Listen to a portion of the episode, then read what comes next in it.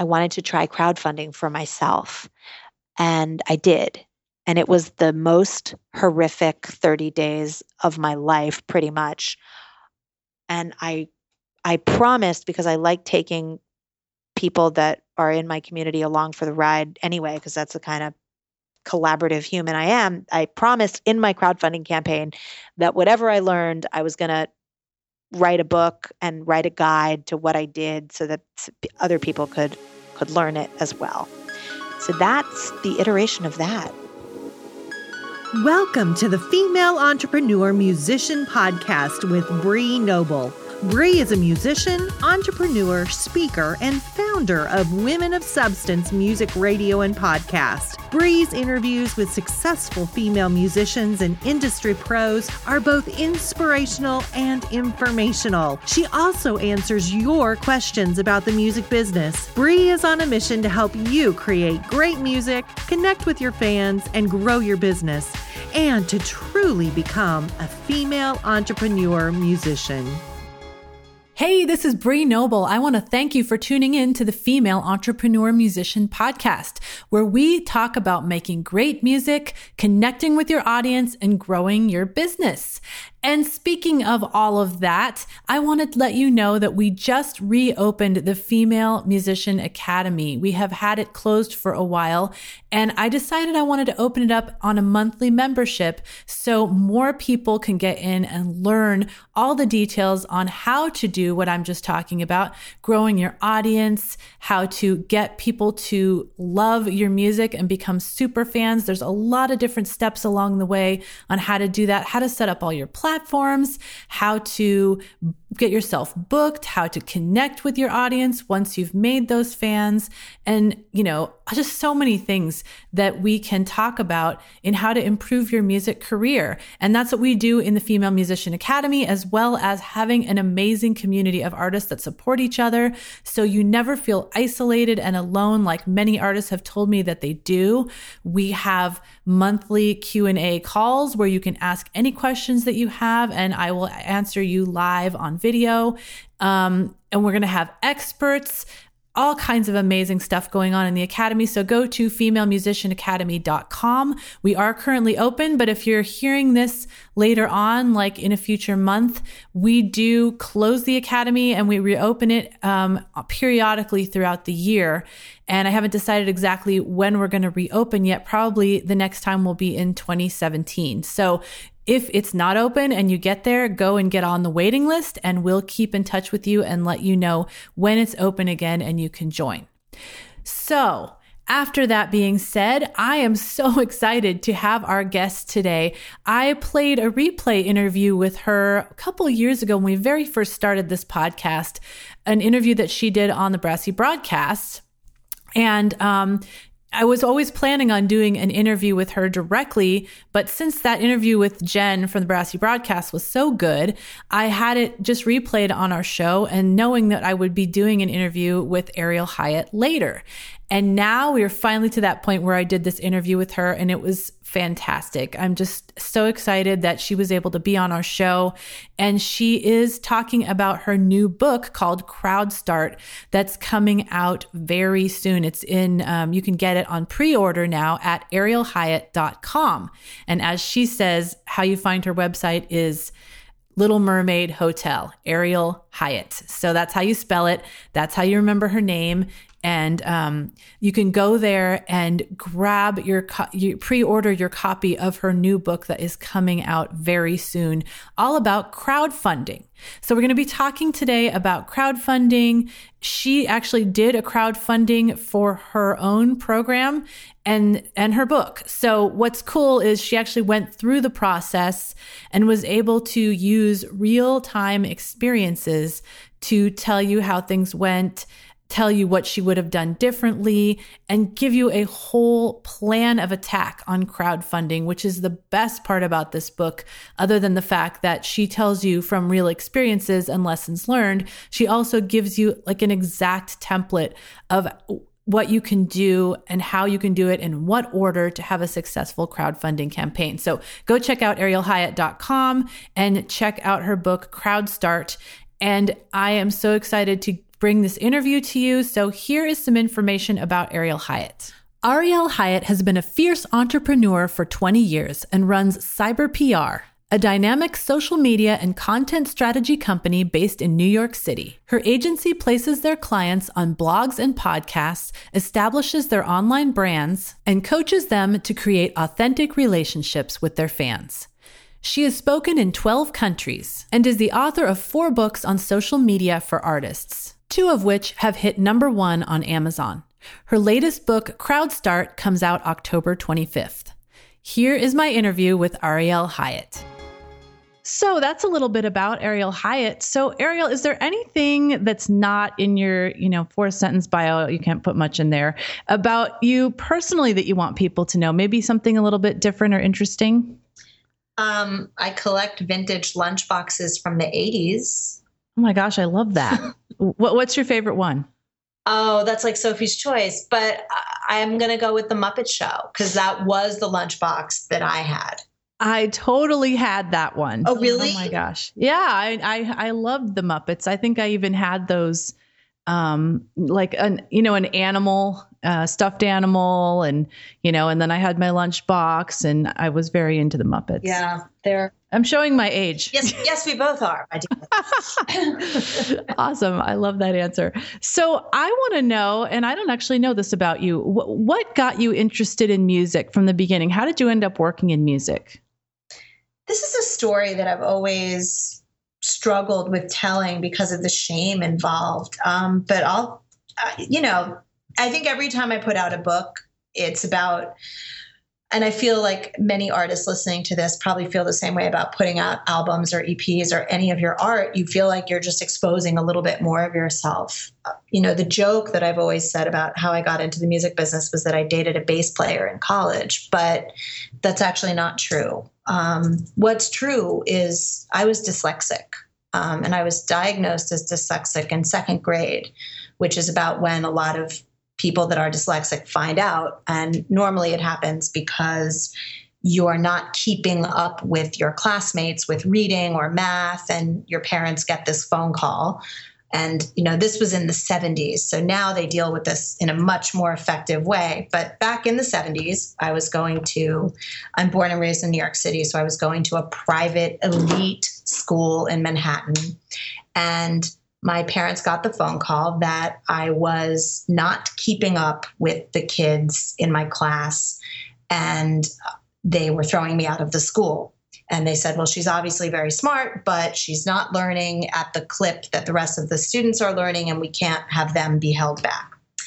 So my parents were in deep distress um, and they were looking for solutions. And they took me to several different tutors and very luckily for me i they found a tutor who was brilliant at looking at how kids learn and finding the thing that they were good at and it turned out the thing that I was very good at, I couldn't read, I didn't understand left from right.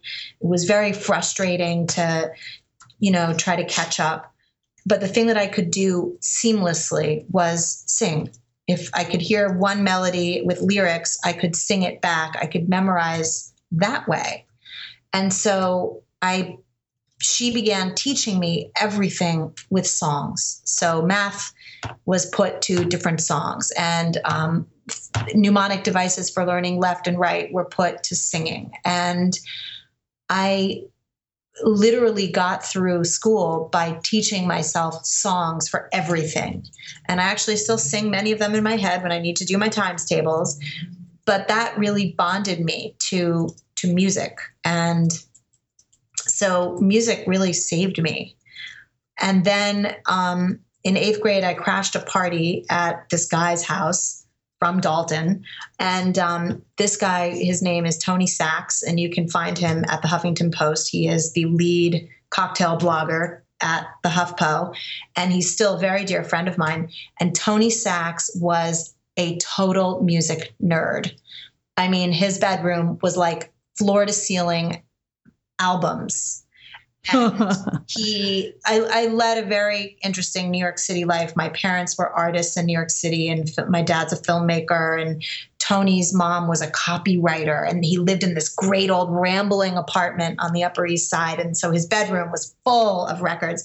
And we used to sit, um, sit on his bed and he would just play me old Rolling Stones and Clash records. And he turned me on to, oh gosh, so many incredible things. Um, and we're still really dear friends to this day. And Tony ended up owning a record store. That was his job after he graduated college, and I worked for him. So, so I think that's how I got into music. It was the combination of music being the thing that helped me organize all the things in my head that made no sense, mixed with just learning about music and obviously growing up in New York City, I had a lot of freedom. I could go to shows from a young age. There were all ages shows at CBGB's and the Saint and the Ritz. And the night I graduated high school, I saw the Stray Cats play the Ritz. Um, so I was deeply connected to the live music experience uh, from my teenage years, and then and then that just continued all the way through.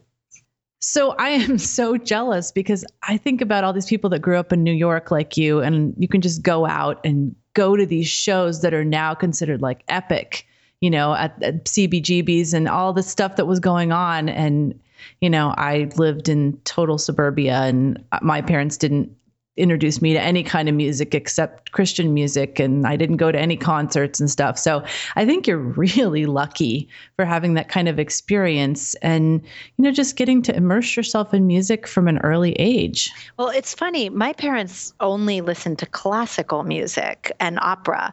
So I had to definitely do a lot of self-discovery, but you know, once I did discover, it was so exciting cuz cuz everything was there. It was very cool. Oh, yeah, major access. So, how did you move from that love of music into wanting to do PR? And did you originally focus on PR and then decide to marry that with the, your love of music, or did it all come together? So, this is the chapter of the story where the lesson is when your mother is a career coach, uh, you can you can actually get uh, you can get pushed into, or or in my case, embrace what your career might be from an early age. So my mom could see that I was very good at communicating, and um, she, when I was in high school, uh, we had a very dear family friend, and my and he was he was a publicist, and he was a publicist. He was actually not a publicist. He was running a big PR firm in New York City, and he was a very I mean, he's passed away now. He died of AIDS, and he was my mentor. And he was one of the most beautiful people I've ever known in my life. He was, um, he was in his 30s, and I was in high school. So he was way younger than my parents and he was sort of exactly between the ages of me and my parents and he used to take me out and he used to go out with my parents and we had very separate relationships which was very special and cool. And my mom um, said to me you know do you think maybe you might enjoy going to see what robert does? And robert worked at a top fashion pr firm. It was called at the time keeble cavaco and Duka. It's now called kcd and I was interested in fashion and I thought, you know, as any 16, 17 year old would think that that would be a really fun industry. And so the the summer before I went off to college, I started interning at Keeble. And it was an incredible experience. It it was a top firm. They were representing uh, Versace. This was way before he died, and Calvin Klein and Anna Sui and some other really amazing designers. And that is where I learned about what PR is, the process, and how how it all goes together and and the meticulous attention to detail that's necessary if you're going to work at that level and um, so i started interning and i'll never forget we had a big event that that all the interns had to go to and we had to get to to a department store at Henry Bendel's beautiful department store on, in the 50s on Fifth Avenue at six in the morning to set up for this big perfume launch. And I got there, and the directive was tie bows on all the tablecloths. So, you know, each tablecloth had 10 bows going around the bottom of the table. There's a point to this story.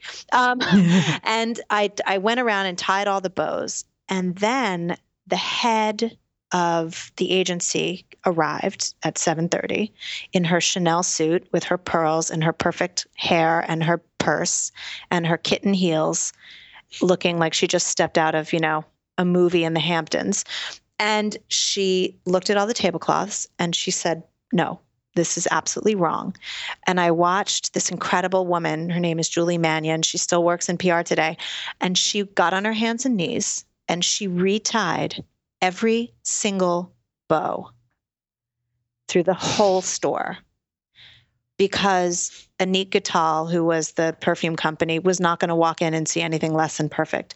And so that was my introduction to PR and what it actually takes. And I went back and interned um, every single summer.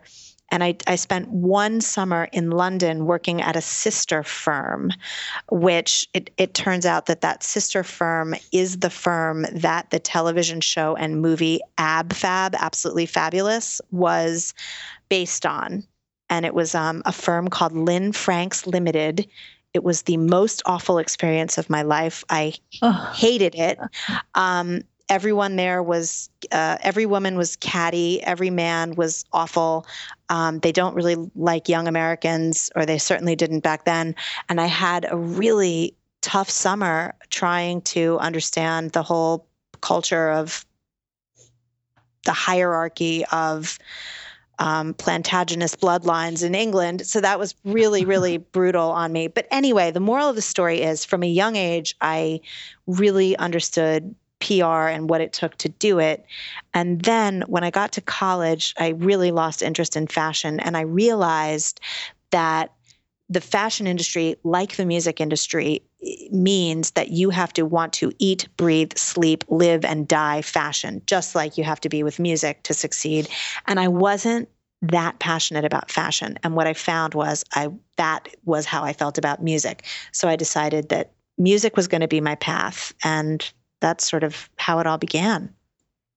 Mm, I love, I love, I'm so glad that you figured that out. You know, so many people go full bore into a career and then realize after a year or two, I hate this. I hate this fashion thing, you know? And so you're lucky that that happened then. So did you, did you model your business off of people that you saw doing PR? Because I felt like when I first came across your business, Cyber PR, I hadn't seen much out there like it. You know, had you modeled it off, you know, really old school PR and then kind of made your own twist on it? Or did you just, just say, there's nobody doing this, I want to do this?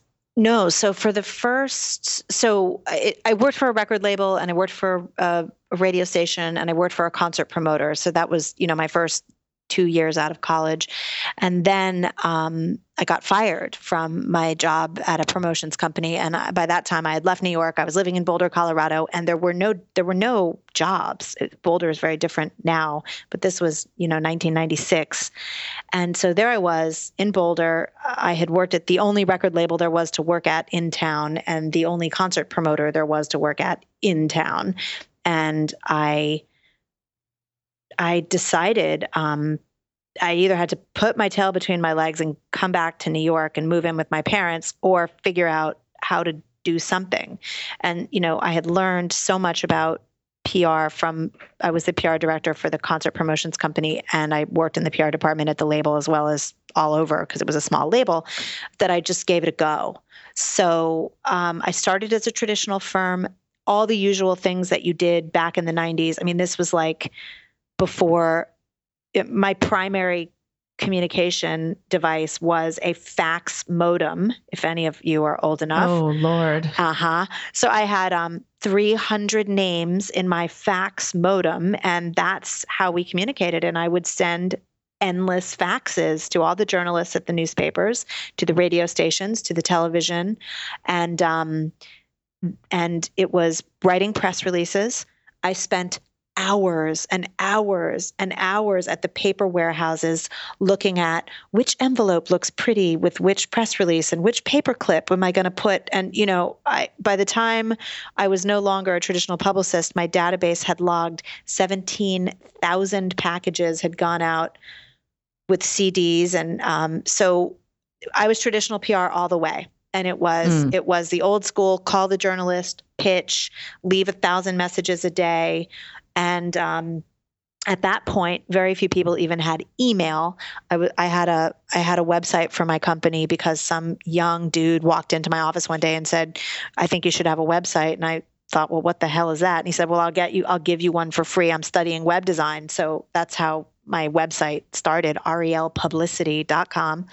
Um, mm. And I named my company after myself because none of the men at the record label ever never listened to me. So I thought, well, when I when I have a shot to do this on my own, I'm gonna put my name on it. So REL Publicity, um, very creatively named, uh, clicked along for 10 years as a traditional firm from from 96 to 2006, and I started feeling the pain that we all started feeling um, around then. But really, when I started, when I had the major revelation was all of the newspaper journalists started losing their jobs. And if they weren't losing their jobs, I would get them on the phone and say, I have this indie band coming to your town. Because at the time I was working a ton of touring artists. And they would say, I'm sorry, I'm interviewing Elton John this week, or I'm interviewing Bruce Springsteen. And I thought to myself, well, how is that possible? Your circulation is like 3,000. And what was happening was the newspapers were closing, there were fewer and fewer outlets.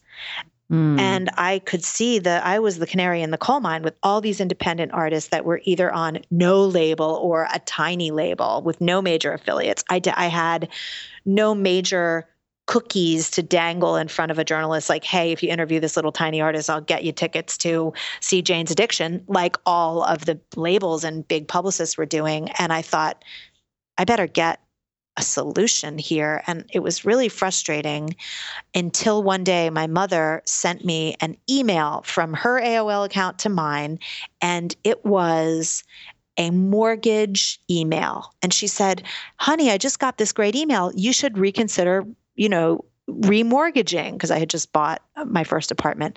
And I looked at that and it was it was spam. And a, mm. a light bulb went off in my head and I thought, if my mother, who is a brilliant strategist who owns a business and his career, could be taken by a spam email, there's got to be something here. And I took myself on a two year journey to internet marketing conferences. And I learned from the dudes that literally their job was to spam and scam people. And I went to I went to Phoenix, I went to, um, I think I was, I, I, mean, I went to like 15 different places to these giant rooms filled mostly with guys in dirty t shirts. And every time there would be a break, I would sit next to some schlubby dude who would say, I just made my first million doing email spam. And I couldn't believe it. And this was during the time when Napster was taking over. People were very upset about mp3.com. All of a sudden, artists were, you know, seeing their intellectual property um, shift. And that was very upsetting. And the labels were, you know, fighting Napster, Napster bad, all that time. And I looked at all this email marketing stuff and I thought, if these guys are making a million dollars and I have a stable of artists that know nothing about newsletters, I mean, my mind blew when I learned that they knew how to track open rates. I mean, these are all things we mm, totally yeah take for granted. Yeah, we think like, oh, you Mailchimp or Constant Contact, get on Reverb, but I mean, this was like totally innovative at the time and I just kept returning from these conferences and going, okay, what can I teach my artists here? What can we learn here? And I started writing. It wasn't even called blogging then. I was writing, you know, an e-zine and I was sending out my e-zine trying to teach artists about, okay, you need a email newsletter. You need your own e-zine, guys. And, you know, you need to have a website. And and this was just when CD Baby was coming up. So, you know, it was really all in its infancy. So, uh, I was an early adopter because I realized that there was no other solution for my artists. And then September 11 hit, and seemingly overnight, the entire world changed. And all of a sudden, for about two months, aside from calling all the journalists in every city and state and crying on the phone because they couldn't believe what happened and I couldn't believe what happened and no one could believe what happened, I I noticed they all started really losing their jobs, or the A, mm. the AP Wire was taking over all of those columns and calendar listings and feature placements that I was getting, and I I got a second hit and realized I better figure out something else. And that's when I got into web rings and um, Oh my gosh, I hadn't thought about web rings forever. list serves. And I started in conjunction with offering my clients, you know, all the BS things that a publicist needs to offer, which at the time was Rolling Stone and Spin and Vibe. And definitely we're going to try to get you there, which they never had a shot at in the first place. But every artist wanted, of course, to know that if you were going to hire a publicist, they were going to mail your package to Rolling Stone. And I would say, but I'm also going to try these, you know, list serves. And they would go, well, that's stupid. That's a waste. And, but I persevered. Um, and then uh, here's the real first, I told you I, I was a dyslexic. Now I'm going to tell you um, I was internet dating because I was living in New York City and I was 30 years old. And what was I supposed to do? Go stand in a sports bar to try to meet someone. So I was internet dating and a light went off and I went, this is so cool. This internet dating thing is great. Like, I can see when this person checked out my profile and I can see who matches me. And I was going out and on a lot of not so great dates. But anyway, the thing that was cool was the whole from a computer perspective. I was like, this is really interesting. And I hired a programmer and I said, can you build me a website that works like an internet dating site that connects these webzine, ezine, fanzine, listserv dudes to my bands if I put meta tags on my bands that said these bands have a female or there's um, uh, heavy guitar or it's prog rock or it's um, jazz, could we tag all of these websites so that the computer could generate for me a list of potential matches and then serve all of the people at the live 365 radio stations and at the list serves and now and the webzines a profile that I created, um, and Cyber PR was born out of out of that. So I made a giant investment in a platform that could do PR while while I did other things. And that's that's the iteration of cyber PR. And that's the system we still use today, although the world has changed 20 times since. And now we have to hand pitch everyone and we don't do the automatic matching, but we still use the cyber PR system, which has been upgraded, thank goodness, many times. That's so cool. I love that you were even targeting like Live 365. I mean, when, Women of Substance started actually in 2001. I know. When I realized I that you could you could do that, and I was like, I could have my own radio station. Like I thought it was the coolest thing ever. And and you know to think that you know we were i don't know how many people were doing it back then and aren't doing it now but probably most people but we st- actually started back then and are still doing it now. But obviously you have to be so innovative and you know move forward all the time. And i'm sure that's why you are getting into crowdfunding because you saw the serious potential of that probably quite a while ago. How did you kind of start to get interested in crowdfunding? It was amazing. So by the time we were in like 2007, 2008, um, I had I was really writing seriously and had this ezine, and I had over 10,000 musicians on my list. It was really growing and building, which was very cool because I studied, you know, how to build an ezine. And then I started, um, I self published my little book, Music Success, in, in nine weeks.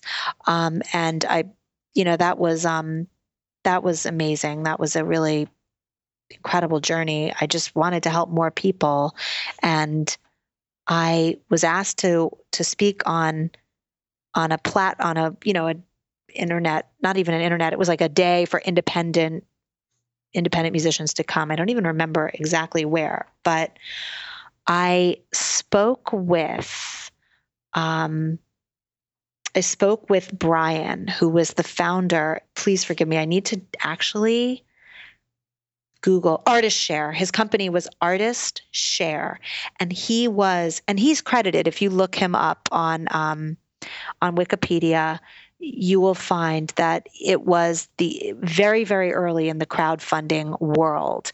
And Brian Camelio was his is his name. He was the company founder, and um, he founded Artist Share in 2000. So this was about 2007, 2008, and he was speaking on a panel, and I was listening to him speak about what what crowdfunding was and what ArtistShare did, and I it was amazing. I, I was fascinated by what he was saying and i actually didn't even understand what he was saying. I was and i pulled him aside after and i was like can you explain this? I don't understand. Is this? And he kept trying to explain it and it was really i felt like my artist felt when i was trying to explain you know listservs and webzines and open rates and i was like what um, and so i became interested but i didn't really get it until a couple of my artists started um, using his platform. And that's when I realized, oh, this is really fascinated, um, fascinating.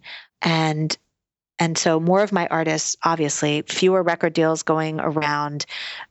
Album sales, CD sales were were not going as well because of all the rampant stealing of music online and and I started seeing a few of my clients were doing crowdfunding and just naturally because we were serving them in the PR world, they would start asking, "Oh, can you mention this in, in the virtual press kit that you're building for us? Can you, when you're pitching us, can you say that we just did a crowdfunding campaign?" And so it started entering my my my daily conversation, and um, then of course. I think it was around, I don't even know what year Kickstarter happened, but Kickstarter came and Indiegogo came, and then everybody started coming fast and furious. And I actually introduced the founder of Indiegogo to the founder of PledgeMusic. That happened in my house because um, mm. I was really interested in that stuff from early on. And um, it was in 2013 that I I had coached enough people through crowdfunding, and I had built this large you know following and i had my twitter feed and been writing all these articles and i had self-published three books actually, yeah, Music Success in Nine Weeks had then gone into his second printing, and I self published The Musician's Guide to Facebook and Twitter. And I decided I wanted to try crowdfunding for myself. And I did. And it was the most horrific 30 days of my life, pretty much. And I I promised because I like taking people that are in my community along for the ride anyway, because that's the kind of collaborative human I am, I promised in my crowdfunding campaign that whatever I learned, I was going to write a book and write a guide to what I did so that other people could could learn it as well. So that's the iteration of that. I love how the crowdfunding campaign that you did, it's it's very meta because you raised money to write the book about the crowdfunding campaign that you used to write the book. You know what I mean?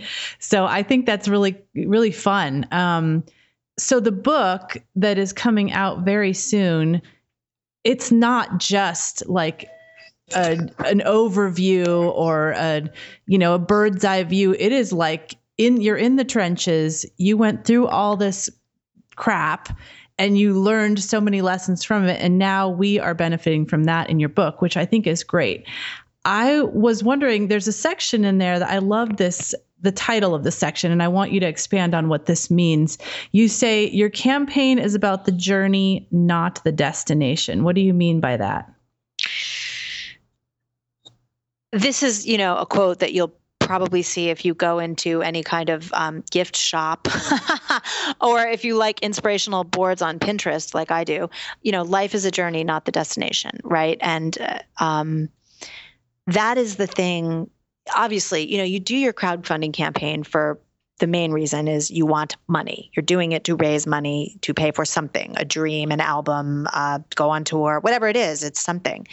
But the thing that you learn when you go through the process is there's all of these people that you might not even have known existed who are your champions. And they come to light when you do your crowdfunding campaign. Um, and the champions, and I talk about this throughout my book, the champions that eh, you know, anyone who's ever had a wedding or had a baby or had a tragedy in their lives, like a parent dying or a medical thing where you've been incapacitated and you need someone to come and help you, you learn these lessons about people that you thought were your best friends. They might not be able to show up in the way that you had expected or you know people that this is this is the part that I'm getting to. People that are tertiary or not your best friends or friends of friends, sometimes they show up. You know, they're the ones that come to the hospital, or they're the ones that show up with a casserole, or they're the ones that say, "Happy to babysit your kids if you need, you know, to take a shower for ten minutes or whatever." Um, this is what happens in crowdfunding that you think like oh the, this colleague or this friend or this aunt is going to be the one that gives me all the all the money and then you find out like it's someone that has been reading your blog or following you on Twitter or maybe it's just been on your newsletter.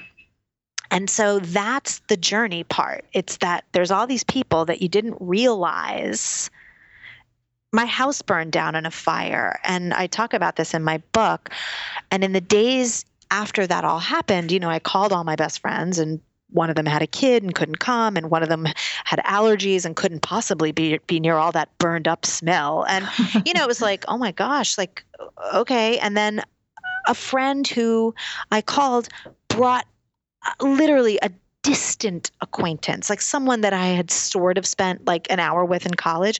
And this man showed up at my house with rubber gloves and a mask, and he scrubbed, you know, all the remnants of my apartment and he packed them with love and helped me move them. And I was like looking at this guy going, this is the journey. And that is that is what will happen in your crowdfunding campaign.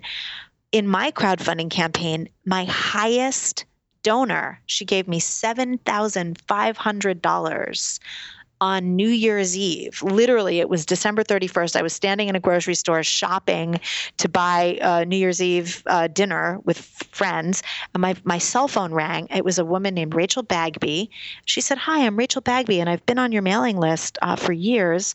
And I just so admire you. And I would like to buy the $7,500 um, level on on your crowdfunding campaign but it's too much money and RocketHub won't process it.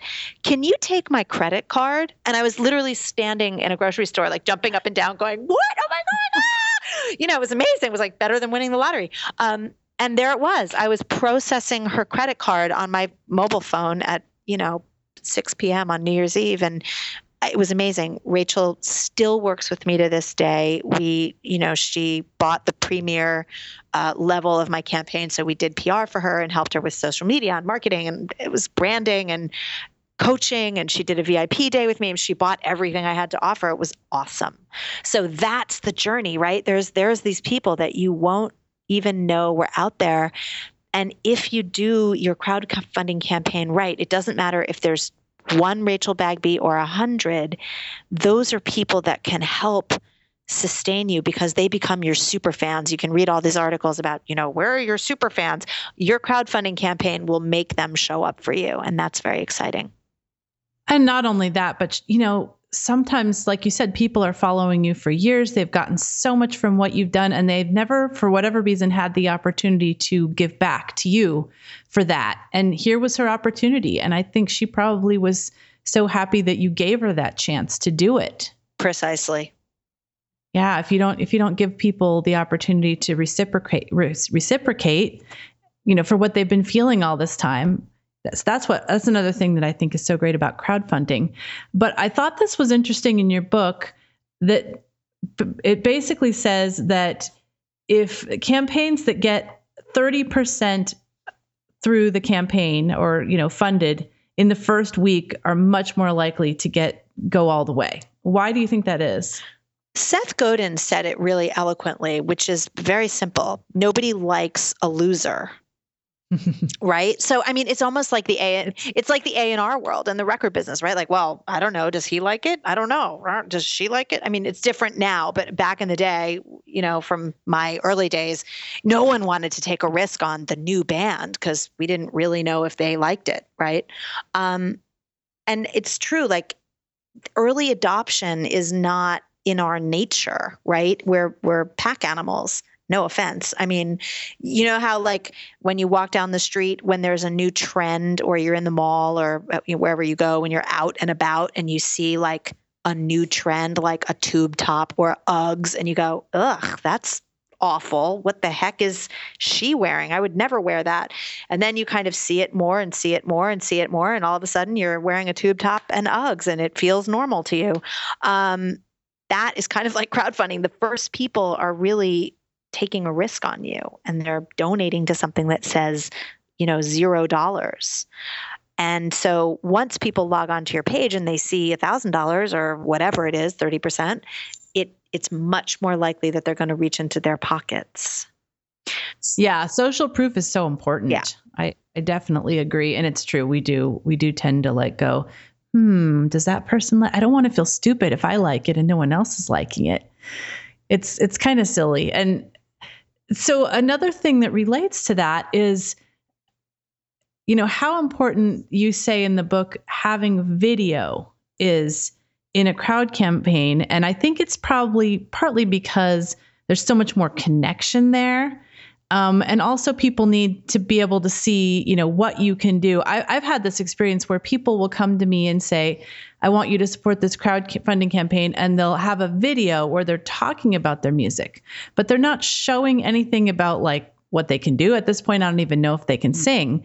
And so, you know, what do you think is important to put in that video? Because for me, I, I, wrote back to her and I said, well, how do I? I don't know anything about your music from this video. You're just talking about it. How would I know if I wanted to support you or not? And she didn't. She's like, but I haven't created it yet. How can I? And I'm like, put something raw on there. So, what do you think about the video? Oh, the video stats are very interesting. So, there's a lot of stats throughout this book because I didn't want to just be like, here's what I did and I'm awesome and I raised money and you can too. I wanted to do a little bit of science behind social uh, behind social media, how to grow it, how to get your tribe, how to identify them, and then there's a lot of raw stats throughout the book. And the first one I'll say is that campaigns that include videos raise 115% more than campaigns without them. So that's huge. Yeah, wow. it's it's weird. But then there's another really strange statistic, which is a lot of people don't even watch the whole video. Like a tremendous amount of people do not watch the video. They just um, like to see that the video is actually there. Um, so they might not even watch it, but to, to see that it's there, it makes it feel more serious, which is absolutely bizarre if you think about it. But so obviously, you need to create your video. Um, you know, I say in the book, doesn't have to be fancy or expensive. You just want to make sure that you've kept your crowd in mind keep it less than three minutes long. I mean, I would say keep it, if you can keep it to 90 seconds. Um, obviously, you want to be very careful that your call to action is clear, that you are asking people for money. You are asking them to absolutely um, contribute to your campaign, and you're not being, you know, um, unclear about that you are asking for money. That is the point of this. Um, the other thing you want to do is if you've got some really cool offers, you might absolutely want to share them and and you know do a little selling about what they're going to get. So this is is very important as well. And you know, I hate being on video. Like I truly truly hate it. I I if you look at go back and look at my RocketHub, I'm actually crying in my video because I was so stressed out about it. Um, so um, you want a video, you want it to answer what is in it for me, the, the old WIFM marketing. You want to address what your funders might be thinking head on. So that's really important too. Like if you are perceived as a successful musician or a successful label or a successful human, you might want to say, hey, I know y'all think I have a lot of money, but here's the truth about how expensive it is to tour, record, live life. I worked for a very famous actually she's the daughter of two very famous people and I helped her with her crowdfunding campaign and we were talking it through when it was time to make the video and I said, "You know what? People know your parents are rich and famous and the first thing they're going to think is, well, why can't you just go to her parents? Let's talk about that in your video." And so that was our way of doing that. Obviously, just like you said, you want to have a graphical representation of your offerings if you can. Um, and then I would say one of the most important things before you really get that video out there is pre screen it, send it to three or four or five people and ask, is this clear? Do you know what I'm asking for? Does this compel you? One of my best friends, after my crowdfunding campaign was almost over, called me and said, I don't understand what the heck you're saying in your video. And I was like, uh, oops, too late now. You know, so uh, again, I learned so many lessons as I went through. Show it to five people. And is this moving? Is this touching? Is this inspiring? Do you care? Do you want to reach into your pocket? Do I look like a jerk? You know, these are all very important things to know. Um, also, if you're a musician and you're asking other artists and musicians, audio quality is something that musicians tend to get really persnickety about. So you might even want to look at that too. Do you think it's important for them to put a little bit of their music in there, or are they really only sending this to fans that would already know their music? I mean, intro and outro, you should definitely put a little bit Yeah. of music. Of course, you're if you're making a musical project, that makes sense. I agree. And I've been surprised by the ones that I've seen that people have come to me and I'm like, this tells me nothing about your music. so I, I do think that that's important. So I am curious, being that you're in PR, do you think it's important to get PR for your crowdfunding campaign, like an actual hire someone to help you with it? Or do you, can you do that on your own? So that's what part of this book addresses. I am I'm kind of a hater about hiring a publicist for a crowdfunding campaign because mostly you're raising money probably because you don't have a lot of money um, left over. So I don't know why you would then spend it on a publicist. And there's another sort of scourge that goes on. As soon as you sign up to do a crowdfunding campaign, all of a sudden, all of these crowdfunding campaign PR specialists crawl out of the woodwork and start contacting Mm. you. Um, don't fall for that there's no sex in the champagne room. Literally, it's not going to get you anywhere. So I would say do your own PR. I outline how to do that in the book. I also think that, and I talk about like what is a real PR worthy campaign versus what isn't. And as much as your project might be very near and dear and um, important to you, that does not make it newsworthy. Um, Yeah, I totally agreed with, with what you said in the book. I, and the way I think about it too is if you're going to invest in PR, it seems like it makes more sense to invest in PR before you ever start your crowdfunding campaign to build your fan base and your audience and your mailing list and these people that you can already connect with and engage with. And then you can go to them directly and ask them to contribute to the campaign. Would you agree with that? absolutely and and you know look if you're only looking to raise $5000 uh, you don't even need that. You just need to study how to build your newsletter list is is really the key. Um, so I think that uh, there's a huge lie that's told in the music business, which is that like the minute you record anything, you need a publicist. And I I mean, I can tell you from talking to thousands of musicians that have been told this or think this or think that a publicist is a magical Santa in the sky um, that's going to do something fantastic. It's it's not necessarily true if you're not ready. Work on getting fans first. Work on getting you know 100 people on your newsletter list at least. Work on 20 people coming to your shows. Do that first. If you can't do that you don't have music that is publicizable. And i hate to say that. Um, i talked to a woman who was literally hysterically crying on my phone last week. And she's like i've been doing this for 10 years and i don't have a single fan. Oh, and it was horrible. You know she's looks beautiful and she's very smart and educated. And you know i listened to her music and she had hired all these expensive fancy producers and no one has told her like maybe what you're doing isn't resonating with people and maybe that's where you need to start you can't add a lot of people to your team if you don't have you know let's go back to Seth Godin, right? Is it remarkable? If I say, hey, Bree, check out this artist and you're not interested, that's not remarkable. If you don't, if you don't pass it on to the next person or you don't feel it's worthy, that's a big problem. You know, so I think that's another thing that we need to really ask ourselves as artists, as creators, is it remarkable? And if it's not, don't try to publicize it. And and uh, yeah, and I so agree with that. yeah, I mean, uh, and I think you know I get a lot of um, how do I say this? haters of sites like Music Xray and Sonicbids and Broadjam and places like that where you, you know, you pay a little money to put your music out there and then people review it. And to me, that is like a gift. I mean, the amount of money that you have to pay for that is teeny compared to what you would spend on doing a, a big campaign for something that wasn't ready. You know, why not use those resources where people like myself that have reviewed hundreds and thousands of songs are there to help you and say, no, this is not ready. And then, you know, you can spend your money on trying to fix it or, you know, make another plan. But why, you know, why go and spend $3,000, $5,000 on a PR campaign when you don't even know if what you have is ready for the market or not? Totally. And I mean, that's the other thing 99% of all publicists are liars. Um, mm-hmm. and it's not, that's not fair.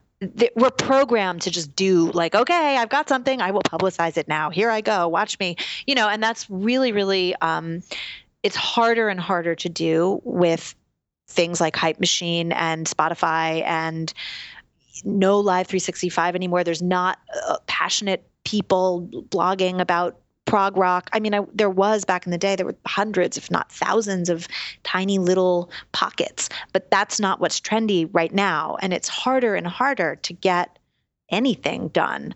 Um, and I think that's another thing that artists don't know. They think like, oh, a publicist has some sort of magic database of endless amounts of opportunities for me, and and we don't. Um, you you have to make music that matches with what those trends are. And I, I, am not by any means saying you should do this. I'm just saying that if you are making chill wave or EDM, it is much easier for me to do my job than if you're making like singer songwriter music that sounds really old school, which there, of course, is room in the marketplace. There's just not room in the music blogosphere necessarily in the way there used to be. So hiring a publicist is never the, the right first step. Finding your first thousand true fans or hundred true fans, that's the first step. And that's the work. Yeah. And I and I think too with with finding a publicist publicist when you're ready, I think you should see what clients they take on and see if you fit with those and if you think those clients are quality. Because I personally deal with a lot of publicists and I have the ones that I know are always going to send me something good. And then I have the other ones that I know just take whoever is going to pay them and I stop reading their email, you know? So make sure you check out that person. And obviously, Ariel, everything she sends me, it might not be right for my station, but it's a certain quality. So make sure if you're going to work with somebody that you've checked them out and not just that, oh, they are a publicist, therefore they're magic just had to say that one. Um, there is so much more we could talk about about crowdfunding, but oh my goodness, I mean, it's already we've already been on the phone for an hour. I can't believe it. I feel like I could talk to you all day about so many subjects, but I just want to encourage everybody here to go and get Ariel's book. And the one thing that really struck me about this book is that she just doesn't do an overview and statistics and kind of generalize. She gets so specific. She gets down and dirty with exactly, you know, your campaign plan, what you need to have before you start, what what you need to do day by day in a 30-day campaign to be successful because she went through it and like she said it was the most hellish 30 days of her life and you know, if you go through something like that, you certainly learned a lot. And she can pass all of that on to you and help you know how to organize yourself and not, you know, not have to have a, a frustrating. Obviously, she had a very successful campaign, but you know, now she can use everything that she's learned to make it a little bit easier on you guys. So this is a gift. This book, um, Crowdstart. I really want you to go and find this book. So uh, let them know how they can get it. So um, you can find a free chapter, which you can download on my brand spanking new website. It's it's very hard to remember. It's my name, Ariel Hyatt, Little Mermaid Hotel Hotel.com. Um, and it's A R I E L H Y A T T dot com. And you'll see there's a free chapter. There is a pre order link if you'd like to pre order the book, either a hand signed personal galley copy from me, I'll mail it to you, or you can get, um, you can get the digital version through through the Amazon.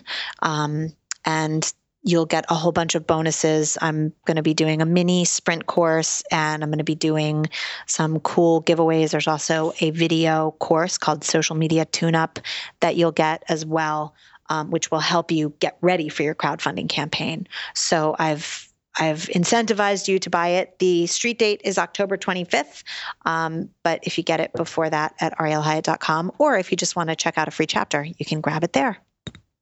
So awesome. Thanks so much for thanks so much Ariel for, you know, hanging out with me and talking about all things music and crowdfunding and just letting us into, you know, your your world and your journey. It's always so helpful to hear what people have been through that, you know, everybody perceives as successful but like how did you get there? You know how did how did what did you go through to get here? And we've all gone through stuff. And so you know just so our listeners know that like we don't just jump into this from the beginning. I loved hearing the stories about how you learned from email spammers. That's just so funny to me. I mean you can learn you can learn so much from the good and the bad right? That's so true that's awesome. Well, thank you so much. And everybody go out and go to arielhyatt.com and grab her book. Now go out and make great music, connect with your fans, and grow your business. Female Entrepreneur Musician has been brought to you by femusician.com and femalemusicianacademy.com. With editing by Jen Eads of 317 Sound Design and music by Stella Ronson.